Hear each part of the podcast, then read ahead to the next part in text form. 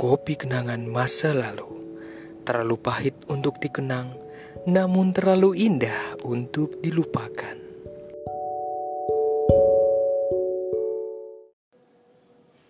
Selamat malam, selamat Hari Raya Waisak. Dengan gue Lembu Tambun di Jurnal Lembu. Kalau lo masih ingat di podcast 181 Itu gue bicara soal mahasiswa gue dan sebenarnya hari ini um, menjadi part 2 dari bagian dari kisah uh, mahasiswa gue itu ya.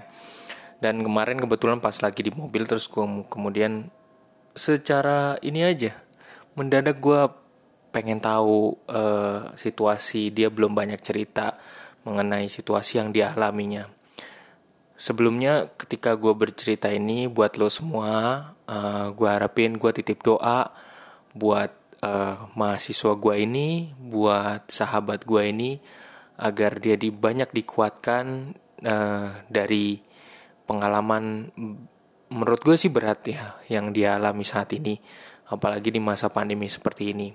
Oke, okay. jadi sebut aja namanya Sukriwa. Ya, gue kasih nama Sukriwa. Dia anak semester 2 dari Binus. Kebetulan dia uh, gue samarkan di sini ya. Jadi dia anak IT dan lo tahu kan kalau sekolah di binus uh, apa namanya uh, kuliah di binus lo tahu kan berapa bi biayanya yang harus dikeluarkan ya. Jadi akhirnya pas di mobil itu uh, ketika gue habis sampai kemarin malam terus gue uh, gua nelpon dia dan gue ngobrol di, dari mobil dan dia akhirnya cerita tentang pengalamannya. Jadi memang di part 1 mungkin ada sedikit cerita yang memang udah gue awal udah gue kasih. Jadi lo bisa dengerin di part uh, podcast di 181 um, bahwa di kisah ini dia cerita bahwa sebenarnya ayahnya itu kabur juga karena dia punya usaha dan kabur sehingga dicari vendornya. Jadi dia udah dealing udah agreement terus kemudian menunggu pembayaran 2 miliar dan ternyata nggak jadi sama sekali. Akhirnya perusahaan itu kabur juga dan ayahnya ini juga kabur juga. Tapi yang cukup menyedihkan adalah um, akhirnya para vendor ini um, nyari ke ibunya dan kebetulan dia didampingin oleh anaknya. Jadi dia kasihan banget ibunya jadi uh, penuh tekanan dapat tekanan. Nah masalahnya pertanyaan gue bapaknya ke mana? gitu. Kenapa kabur? gitu. Ternyata ada ulu ada ada cerita baru cerita part baru yang baru gue tahu bahwa akhirnya dia cerita di situ ya pak kalau mau izin mau cerita juga.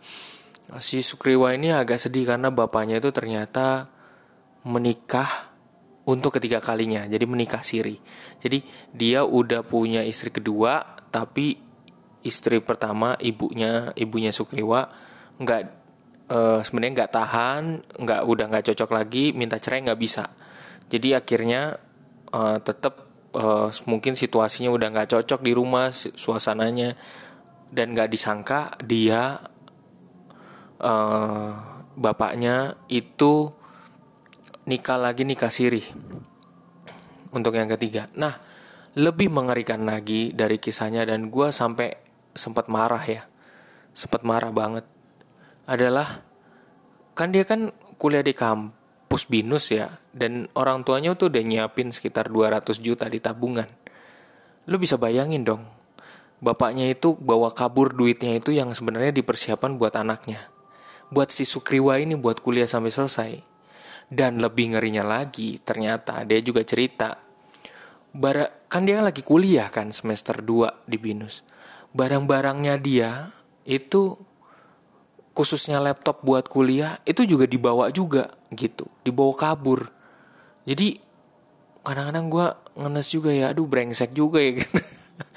gue gue saat itu gue sempet kesel dan gue ya uh, sumpah serapah lah gue ngomong gitu saking keselnya gitu hmm, maksud gue kok sampai setega itu lo bawa kabur duitnya dan uh, akhirnya lo nikah siri lagi ya gitu.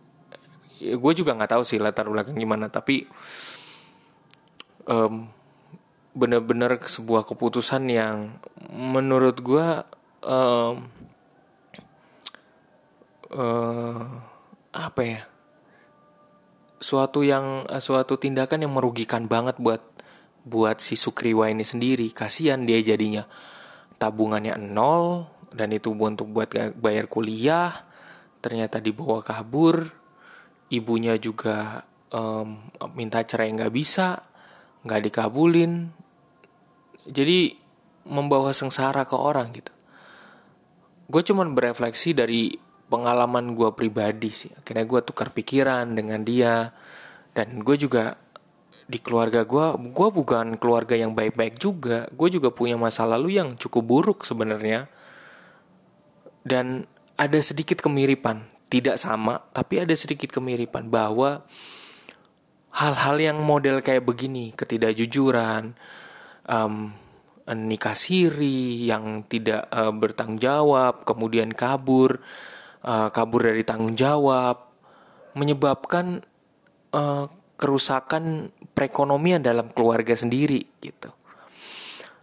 Yang menyebabkan akhirnya harusnya bisa nabung harusnya tak sebenarnya tabungannya udah ada tapi dimakan gitu.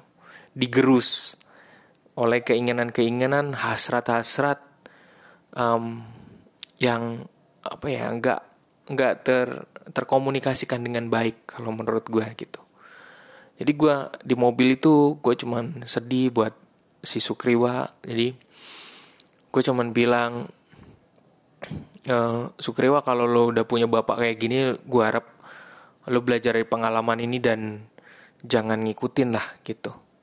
Tapi gue juga nggak nggak nggak bisa berharap gitu juga karena konon katanya konon katanya uh, apa namanya uh, sang anak tuh nggak jauh dari perilaku bapaknya biasanya gitu. Tapi ya amit-amit gitu amit-amit. Harusnya bisa berubah menjadi yang lebih baik lagi. Um, buat Sukriwa kalau lo lagi dengerin podcast gue ini lo harus berbesar hati. Lo harus uh, ambil langkah lo. Nggak um, semua masalah orang tua, masalah keluarga bisa lo cahin. Karena lo belum banyak ilmunya ibaratnya gitu. Fokus pada apa yang harus lo selesaiin. Kalau harus lo selesaiin kuliah, kebetulan lo punya ada om yang baik, lo uh, lo manfaatin kesempatan itu karena nggak semua masalah lo harus pecahin sampai lo minta ke gue pak minta ada kerjaan gak pak? Gitu. Atau ada sesuatu yang bisa buat ngasilin duit karena situasi yang dia dia hadapin dia merasa ketakutan merasa resah. Kasihan ibunya. Ibunya juga uh, ibunya juga dipukulin uh, apa uh, ada luka lebam di wajahnya dia tunjukin fotonya.